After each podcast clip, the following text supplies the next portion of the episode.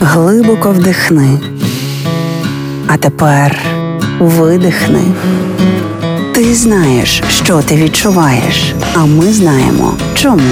Програма є мозок. Другий сезон. Поради від психологів, як не зламати мозок об війну. Проєкт створено за підтримки програми партнерства у галузі масмедіа в Україні UMPP.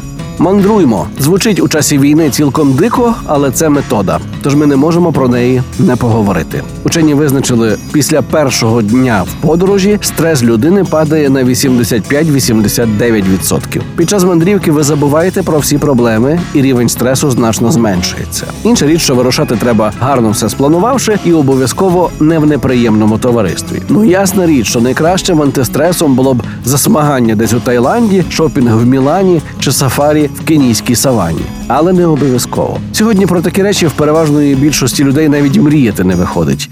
Та це не причина відмовитися від мандрів. Кілька днів у наших Карпатах, вихідні в іншому місті, поїздка до якогось визначного місця в межах кількох годин на автобусі чи авто. Зрештою, прогулянка вулицями рідного міста, яким ми давно не гуляли. Мова ж не про відстані і не про вартості. Мова про нові враження і позитивні емоції, які допоможуть, хоч на якийсь час відволіктися. Тож, будь ласка, ану буквально зараз сядьте і подумайте, куди ви майнете у найближчі вихідні. А я вам за це ще порад від спеціалістів підкину. В наступних епізодах є мозку. Найближчий нагадаю вже завтра, о цій самій порі.